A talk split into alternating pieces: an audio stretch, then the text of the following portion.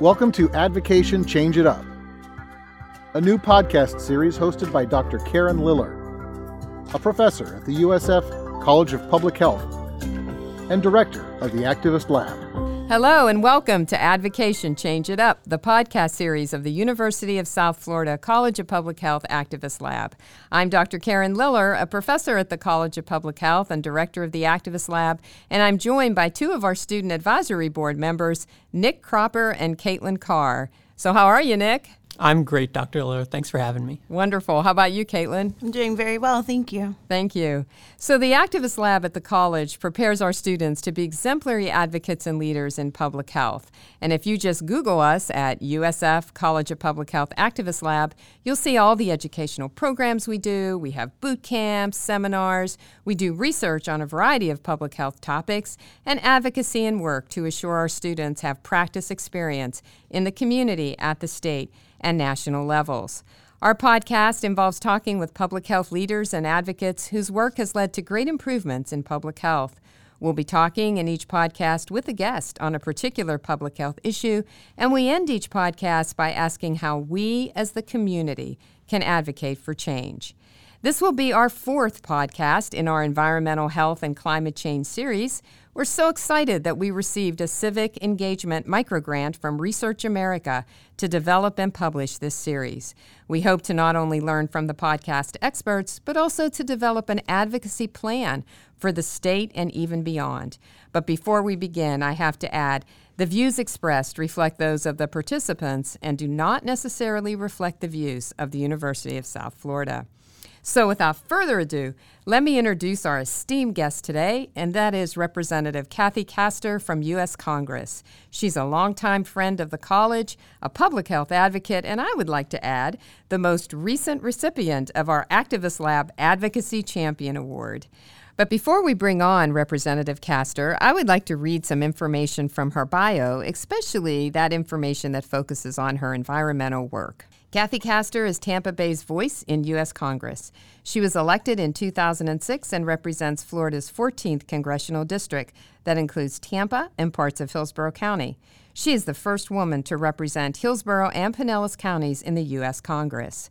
She focuses on issues vital to Tampa Bay area families and businesses, and she's committed to building a stronger economy that works for everyone as a member of the Energy and Commerce Committee and also chair of the Select Committee on the Climate Crisis that we'll talk more about in a few minutes. She works on initiatives to create jobs, protect the environment and consumers, improve our schools, ensure veterans receive the benefits and care they've earned, provide access to affordable health care, and defend protections for people with pre existing health conditions. She has a long established track record of fighting for all that makes Florida so special. She started her professional legal career with the Florida Department of Community Affairs, working to enforce environmental and growth management laws that protect our wetlands, Florida's coastline, endangered species, and sensitive lands. In private practice, she continued her commitment to the Florida's environment as a land use environmental attorney representing local governments. And as a Hillsborough County Commissioner, she served as chair of the Hillsborough County Environmental Protection Commission, and we've had those folks on. And you know, they are charged with protecting our air, water, wetlands, and lands of our large and diverse county. But in June 2020, led by Chair Castor, Democratic members of the House Select Committee on the Climate Crisis unveiled a great plan called Solving the Climate Crisis, the Congressional Action Plan for a Clean Energy Economy and a Healthy, Resilient, and Just America. The plan is great. You can find it on our website, and it talks about growing our economy, putting Americans back to work in clean energy jobs, protecting the health of all families, making sure our communities and farmers can withstand the impacts of climate change, and protecting America's land and waters for the next generation. So I could just go on and on about Representative Castor's bio, but we want to get to the podcast. So, hello, Representative Castor. Hi, Dr. Liller. I'm thrilled to be with you and Nick and Caitlin today. Thanks so much for inviting me. Absolutely. I'd like to start off by asking you to tell us a little bit more about your role or roles with environmental health issues that affect us here at home in Florida, but also throughout the U.S. and world. And I have to tell you, we're just so proud of all you've done for us, and most notably the issuance of that large report uh, about the climate crisis. Um, everything from looking for 100% clean net zero emissions not later than 2050, limiting warming to 1.5 degrees centigrade, and more. So, if you could just tell us a little bit more about the plan and your role, that would be great. Well, thanks. Well, I, I believe that clean air and clean water and a healthy environment are fundamental uh, in all of our lives, and that everyone deserves equal access to high quality, affordable health care and en- environmental health and your personal health um, really are, are directly connected. Mm-hmm. And over the past uh, decade, uh, what we've seen is that with additional carbon pollution in the atmosphere, the Earth has is heating up, and it is exacting a very serious toll on our personal health, the health of our communities, and it's also foisting enormous cost on each of us and on um, the our way of life. So, um, you know, I'm a native Floridian. Mm-hmm, I love right. representing the, the Tampa Bay area, but I've noticed uh, very serious changes over time. More uh, intense hurricanes and tropical storms, mm-hmm. uh, rainfall events. Just last year, Tampa hit an all-time high record of 99 degrees, and when you add in the humidity uh, uh-huh. here in the Tampa Bay area. Yes. It's just uh, it it's hard to it makes it hard to breathe. Mm-hmm. Think about folks who work outside. Mm-hmm. So um, it's nice to be a member of Congress because you can do something about these problems. Right. And uh, I serve on the Health Subcommittee of the Energy and Commerce Committee. We have oversight of um, CDC, FDA, HHS, mm-hmm. all of that alphabet wow. soup. Um, and then uh, the committee also has oversight of the Environmental Protection Agency. But the speaker asked me to lead a new select committee on the climate crisis right. to develop an overarching plan uh, to reduce carbon pollution and uh, provide some tools to states, local communities to become more resilient to the the impacts and costs of the climate crisis. Mm-hmm. Um, it's it was an enormous task, um, but after, I would imagine. after, yes, after a a year of outreach to scientists, to entrepreneurs, to uh, public health experts like you, farmers, the faith community, young mm-hmm. activists, we put together a plan called Solving the Climate Crisis, the Congressional Action Plan for a Clean Energy Economy and a Healthy, Resilient, and Just America. It's an over 500 plus page uh, action plan for the Congress. Mm-hmm. And it has been described as the most detailed and well thought out plan that's ever been part of American politics addressing climate change. Wow. So it now is informing uh, climate action, the transition to clean energy, uh, environmental justice policies, fair labor standards for workers, everything we're doing in the Congress right now to uh, to to tackle this existential crisis. It's informing uh, President Biden's plan, mm-hmm. the American Jobs Plan. Mm-hmm. If you look at uh, what they have rolled out, it is quite in sync with our recommendations, mm-hmm. and uh, it's we better get going now. We're running out right. of time. Right. it is we really need urgent action. Yeah, so I've, I've one more short question I'm going to ask the students to jump in here. Um, based on your advocacy and work with the plan uh, and on environmental health issues, what do you see from all of that work as some of the greatest environmental health issues we're facing? And I'm always curious to know are these new issues? Are they just getting worse? Are some getting better? So, do you have any that are a particular focus?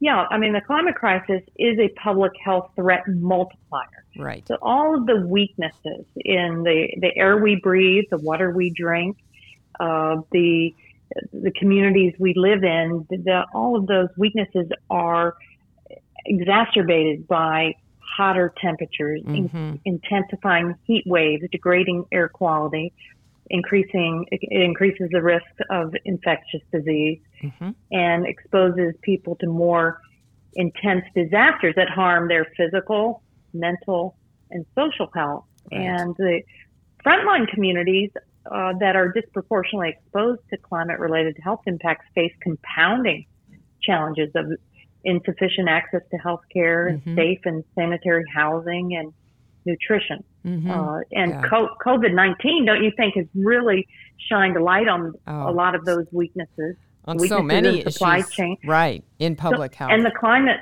yeah, and climate is the same. Yes.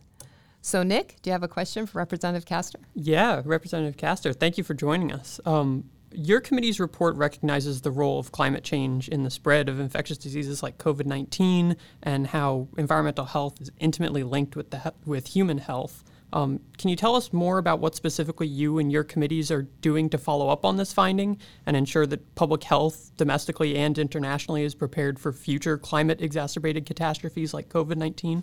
Yeah, thanks, Nick. And uh, I understand that, that you are uh, a student of infectious diseases and disaster management, and unfortunately, that's going to be um, that's going to be a skill set that we're going to need as the planet warms.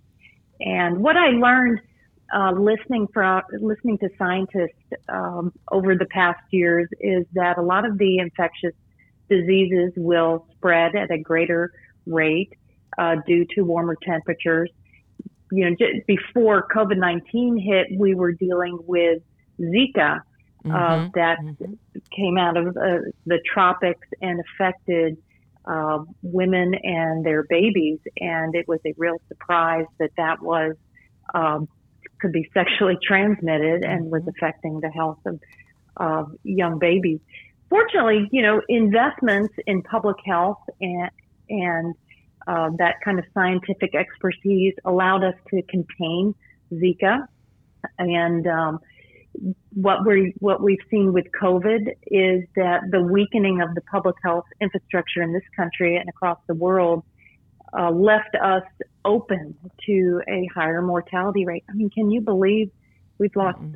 over half a million people in America to to COVID nineteen, and a large part of that is because we didn't have the Mm-hmm. contact tracers. We didn't have the That's testing right. regimes. We didn't have mm-hmm. the the supply chains in America. Just basic things like masks and gloves. Mm-hmm. So when we're talking about climate, what we're recommending is strengthening uh, the supply chain, increasing planning and preparedness of hospitals and health infrastructure, uh, strengthening resilience of our hospitals housing, um, the veterans system, and also uh, putting more resources into the mental health implications mm-hmm. uh, that are that climate change and other infectious diseases are going to uh, multiply.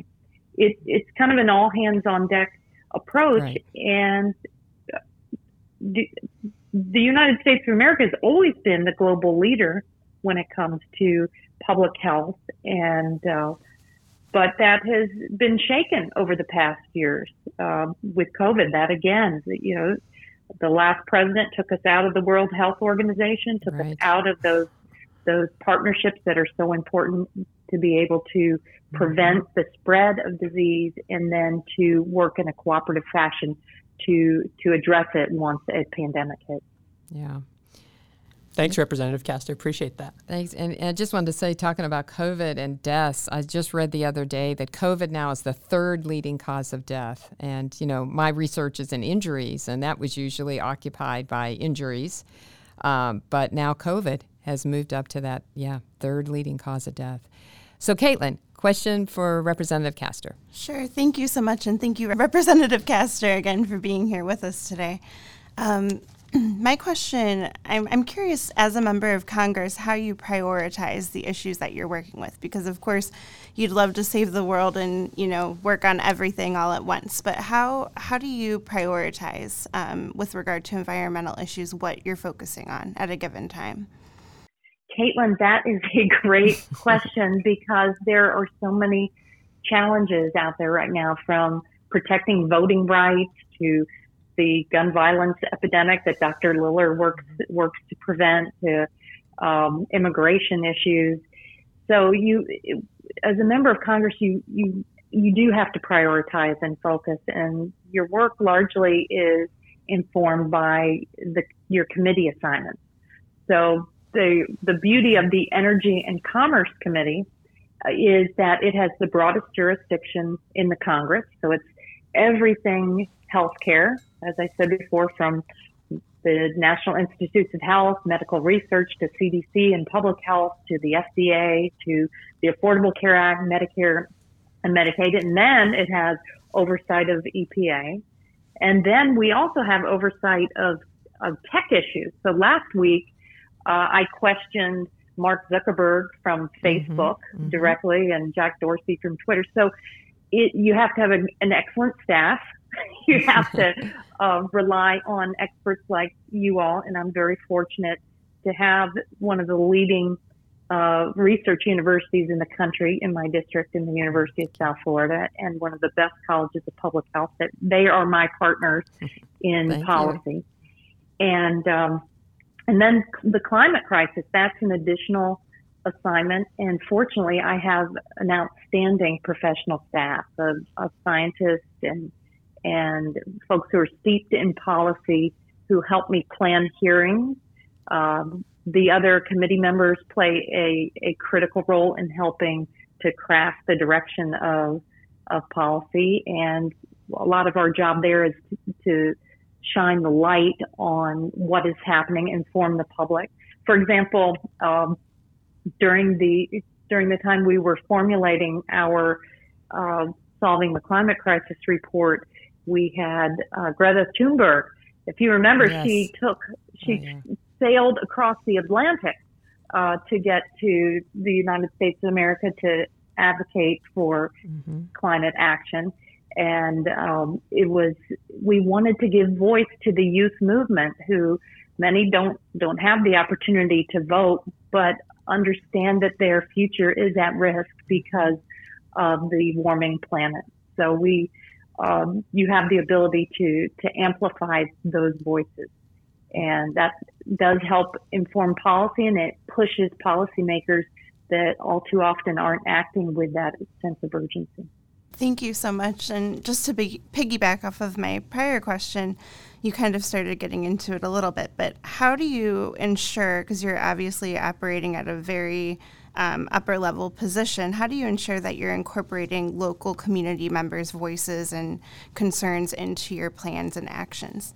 You have to be a good listener. You have to stay grounded uh, in your own community. Even though I, I chair a, a national committee on climate change, it's really the folks here in the Tampa Bay area and the state of Florida that that motivate me and inform my work. And uh, for example, when they're talking about clean energy and, and the climate crisis, oftentimes they they they talk about okay wildfires and uh, they they don't understand as much the cost that people are paying right now, increasing property insurance rates, uh, flood insurance rates, hotter temperatures, I try to mm-hmm. explain to my folk, my friends up north, who they'll have heat waves, but I try to explain how incredibly hot it is here uh-huh. uh, during the summer months, and it's getting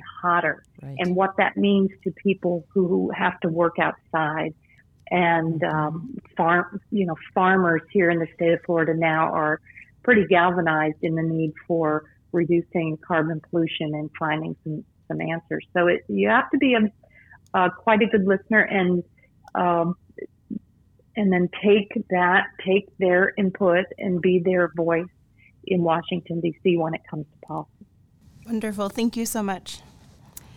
So, uh, Representative Castor, we've discussed a good bit now about the environmental issues you're concerned about related to climate change. But let me just ask you how confident are you that Congress is going to take some of these up or address these? And I know we have to look at this federally as we're doing, but you know, public health is very much at the state level.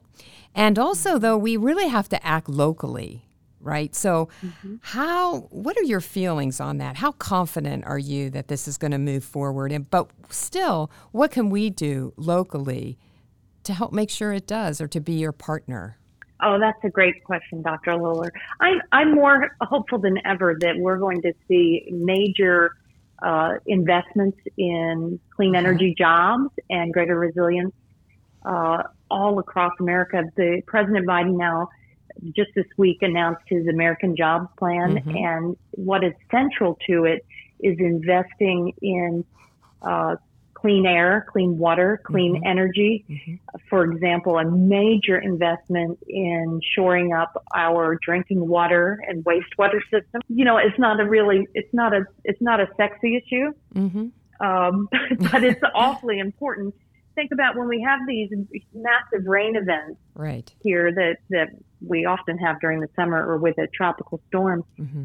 The city of St. Petersburg, the city of Tampa have these sewage over, uh, mm-hmm. uh, overflows into Tampa Bay. Mm-hmm. So we've got to expand that infrastructure to prevent that from happening because our economy is largely tied to clean air and clean right. water and tourism. Mm-hmm. So I'm I'm pretty confident that the because a major infrastructure bill is long overdue mm-hmm. that we're going to hammer out a jobs and infrastructure package here in the probably by summertime. Mm-hmm. What gives me great concern and and where I think everyone can help is looking at the state level. I mm-hmm. think policymakers in Tallahassee are particularly disconnected from reality. Yeah. They are not focusing on the issues that, that truly matter to people. For example, I've had a front row seat, seat to watch other states set goals for clean energy production and mm-hmm. and greater energy efficiency that right. helps put money back into consumers' pockets and save businesses money.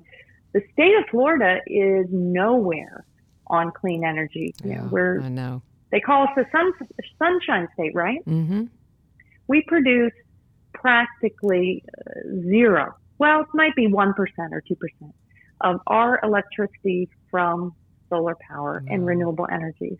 And the electric utilities in Florida that are probably the, the most powerful lobby, mm-hmm. they mm-hmm. have even proposed to roll back our energy efficiency goals that are very modest indeed. So that puts us way behind. Here we are, a state most vulnerable to climate impacts, mm-hmm. hurricanes, flooding events, mm-hmm.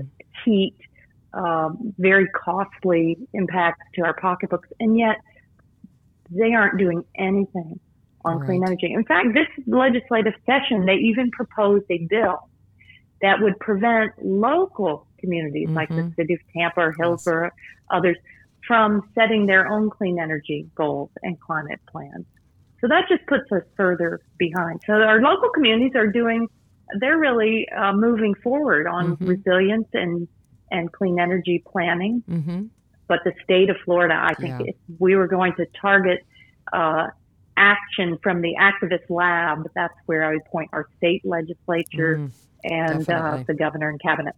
Nick or Caitlin, do you have any other questions on this topic? Sure, I have one more question. Um, what What do you say to someone who says that they don't believe in climate change?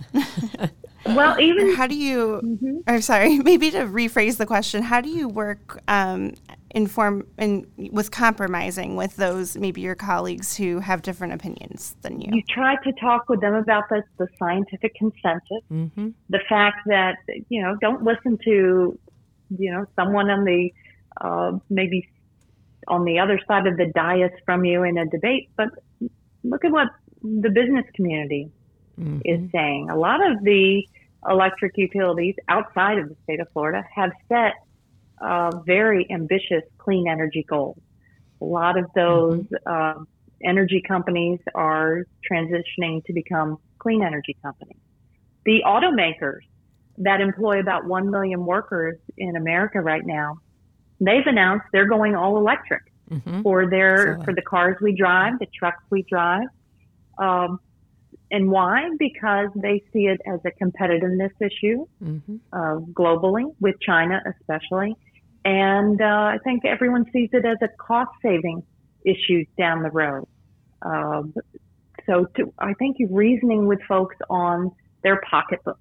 Mm-hmm. We know, like like I said, people are paying more because it's hotter, and um, they're they're paying more again on their property insurance, their electric bills. You're having to run your air conditioning longer right. all year long. Um, the food we eat will become more expensive because because crops will fail and livestock will suffer. So I think it's getting getting into that. And, and don't you think of this competitiveness issue uh, and jobs, good paying jobs is is another way to do it because we are in a global race on technology and uh, electric vehicles. That's one example, but semiconductors, the batteries that we'll need to run the vehicles, the mm-hmm.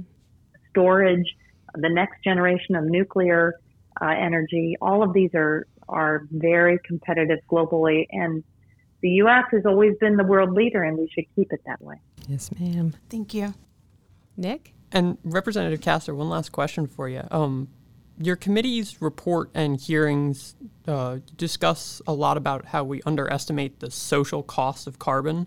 Can you elaborate on what the social cost of carbon is and how significant that cost is? Yeah, a great example is what we've been talking about here here in Florida, where the electric utilities uh, haven't moved to clean energy. They continue to ri- rely on fossil fuels, mm-hmm. coal. You know, if you look out at Tampa Bay, across the bay, you'll see the smokestacks from the Tampa Electric right. coal fire mm-hmm. power plant.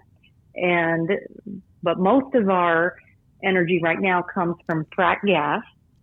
Uh, those have very expensive externalities. Start with how they are extracted, mined, uh, or drilled. Those have uh, very significant uh, pollution impacts in those communities. Then the carbon dioxide that they produce, uh, that has a very intense externality in warming of the planet. As you warm the planet, the uh, food we we buy becomes more expensive because you have to. Now, some places will they may benefit because it'll be a little warmer and food will grow, but overall, what we're seeing right are catastrophic impacts to our food systems over time if we don't act. Then they just say everyday externalities again. Your the bills you're paying as your insurance rates go up, your AC bills go up. Uh, that uh, that takes money out of your pocket, puts it into the the polluters' pockets, and we can do better. The the thing is that we know now, clean energy is uh, abundant, but we're going to, we need the investments to build the modern electric grid in America and make yes. sure that mm-hmm. um, those clean energy resources really are provided equitably. You know, it costs a little bit right now to put solar panels on your house. Some people cannot afford right, that, and the right. utilities make that very hard to do. Um, so there are hmm. there are all sorts of externalities. Mm-hmm. So that's the social cost of carbon that's not really being uh, incorporated into into policy right now. Great, thank you. Well, Representative Castor, you know, if you could uh, wave a magic wand, we ask this of all of our guests, and have your way. If we were developing a Florida public health environmental advocacy plan, what components do you think you would definitely include, or what would be the leading components? And would it look very similar to the national plan? Or is there anything in the advocacy plan that actually we are going to put together for Research America that we should highlight? Great question, Dr. Liller. Yes. As I said before, Florida is behind when it comes to clean energy. Mm-hmm. And based on everything I know, jobs in solar would be right. would grow exponentially here uh, if we were to deploy that. That would put okay. money back into people's pockets. If mm-hmm. we could build a more resilient electric grid. Think about after yes. a hurricane moves through and you lose power because transmission lines are down.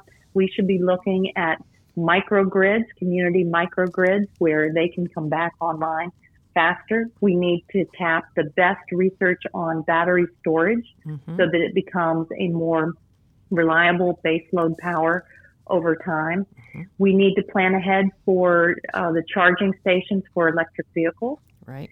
Uh, and we we need to address the uh, pollution problem that where you see toxic algal blooms, right. uh, red Mhm. tide that is causing significant damage uh, in our waterways, and a lot of that is climate driven, hotter temperatures combined with the chemicals Mhm. um, from from ag producers and other polluters. We we have to enforce the environmental laws on the books. That's Mm-hmm. not revolutionary. right. Um, to, but, to important. protect the environment, Yeah. yeah, but Yeah. to protect the environmental health over time, I think taking a more proactive position on um, on those environment very important environmental health yeah. uh, laws. Because remember, our economy is based on tourism, Right. clean air, and clean water, and this is such a wonderful and special place. We need to work to keep it that way. Yeah, you know, one of the things our guests have always talked about, and you mentioned it as well, and that's equity. Equity in all of these solutions, right? Because there are many mm-hmm. things we can do, but it has to be fair. People have to be able to afford the products. And, and like you said, a lot of people have talked about incentives, and I know your plan also goes into that. Um, it also talks about, which I really like being an educator, is training the next generation of scientists. And also, folks have talked about that, how important it's going to be that we have people there who are informed about the topic. And, and I'm always encouraging people in the activist lab, or just students in general, and especially those in public health, to run for office because they have the background, they have the knowledge, and I, I think they would be great uh, in those positions. And uh, I agree. Yeah, I agree. The um, this generation, I think, they are smarter and more Mhm. devoted to solutions than than folks when I was growing up, really. hmm And we know the public health workforce has to be strengthened. right. Uh, we, boy, COVID has shined a light on that. hmm But just the scientific know-how uh, also has to be strengthened for America. And this is a terrific time as the Biden administration begins to rebuild the, the governmental side of Mhm. science in our national laboratories and in our research universities and throughout the government. So in our Solving the Climate Crisis report, we do uh, recommend that we sustain support for the, the, the, the very important climate science, the Intergovernmental Panel on Climate Change, and the U.S. Global Change Research Program, uh, so that they are informing us of the various climate scenarios. We say strengthen climate science through robust federal funding, Mhm. support for research, Mhm. Observations, monitoring, modeling, uh, invest in in STEM education. Uh, Yes. Start early. Start early in K through 12, or but our colleges, universities, and the workforce. And uh, then there's a lot of there's a, lot of going on now in the White House and the Mhm. agencies, and these are incredible opportunities for for students at the University of South Florida, the state of Florida, and the entire country. Yeah, you know, I'd, I'd like to turn it back to our students just as we as we wrap up soon. Um, you know, Nick and Caitlin, they're a little bit younger than at least me, uh, so um, I'd like to get their uh, feelings on this. You know, uh, Representative Castor, young individuals have been the drivers, as you know, of so much public health advocacy and change recently. If we just look at racism. Uh, especially structural racism and gun violence. But I'm going to ask each of the students now what do you think about environmental health? Like Representative Castor said, it's not sexy always, or it's not something that maybe is on your mind. But what is the pulse, do you think, of the students in this regard? Because we need you. We need your advocacy. We need your voice. So, so either one. Nick, you want to start? Yeah, so climate and the environment are issues that I have definitely seen my peers really motivated to solve. In fact, I think it's one of the things that my peers are most motivated to solve. Um, we know how much the health of the environment will impact us in the long term, and it's an issue we've felt has gone unaddressed for too long. Um, I'm personally thankful that I'm represented by somebody who takes environmental health seriously, but there's still a lot of work to do representing uh, electing people like you, Representative Castor, uh, all across the country in places where climate impacts will really devastate communities. Yeah. Oh, that's good to know. Yeah, Caitlin? and I know younger generations are fearful because they are going to be the ones who are here, and yeah. their children and grandchildren will be the ones right. who are here. The legacy. What are we leaving? Yeah, know, we're just taking, taking, and taking from the planet, and it's it's just not sustainable. So thank you, yeah, for all of your work, Representative Castor. Um, and if it's okay, sure, I just ahead. have one other question for you. Um, for those interested in holding or running for local government, do you have any advice for getting there? Yeah, that's a good question. And I'm so grateful that, that you all are motivated. And I hear you, and I hear it uh, across the board from from young people uh, all across America. They know that the time is running out. Our task is urgent, mm-hmm. and it is entirely frustrating to to watch um, kind of the inertia, the inaction in Tallahassee, in our state capital, and in Washington D.C. But have hope because we are making we are making progress. We have a plan. Uh, we the stars appear to be aligned, but that's not going to we're not going to solve everything. We are going to need you to run for office and to go into careers in public service. So my advice is uh, use your expertise, become an expert in something, become an advocate, uh, whether it's in your neighborhood on a, a health issue, on something, and build begin to build a coalition. Uh, whether that's your homeowners association or student groups or uh, uh, you know the League of Women Voters or an envir- your environmental organizations locally, build those coalitions. We're coming out of COVID now. We'll be able to be together more directly. That's important.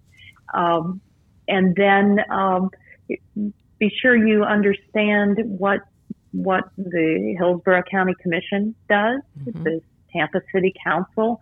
Mm-hmm. Those are wonderful places to start. Our state legislature really needs help getting involved in a campaign for a candidate that shares your values. Um, uh, is also very important and it's terrific experience for when you launch your own campaign. But ha- you need to have a, a focus, um, right.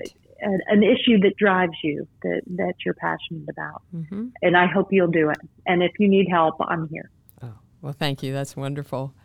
Nick or Caitlin, anything else for Representative Castor? No. Thank you very much for joining us, Representative Castor. This has been fantastic. Yeah, thank you so much. Well, thank you so much, Representative Castor. On behalf of the USF College of Public Health Activist Lab, our wonderful guest, Representative Kathy Castor, and our student co hosts, Nick and Caitlin, we thank you all for joining us. And hey, keep listening. We have new segments coming soon for our environmental health series. And as always, we'd love to hear from you. We'd love your feedback. Email us at cophactivistlab at usf.edu. So until next time, this is Dr. Karen Liller. Remember, find your voice. Let's change it up for the better. Keep listening and join Advocation Change It Up. Tell your friends and family. We're on all media, Apple, Spotify, and more. So thank you again. And hey, when it's safe to be out and about, come see us in the Activist Lab.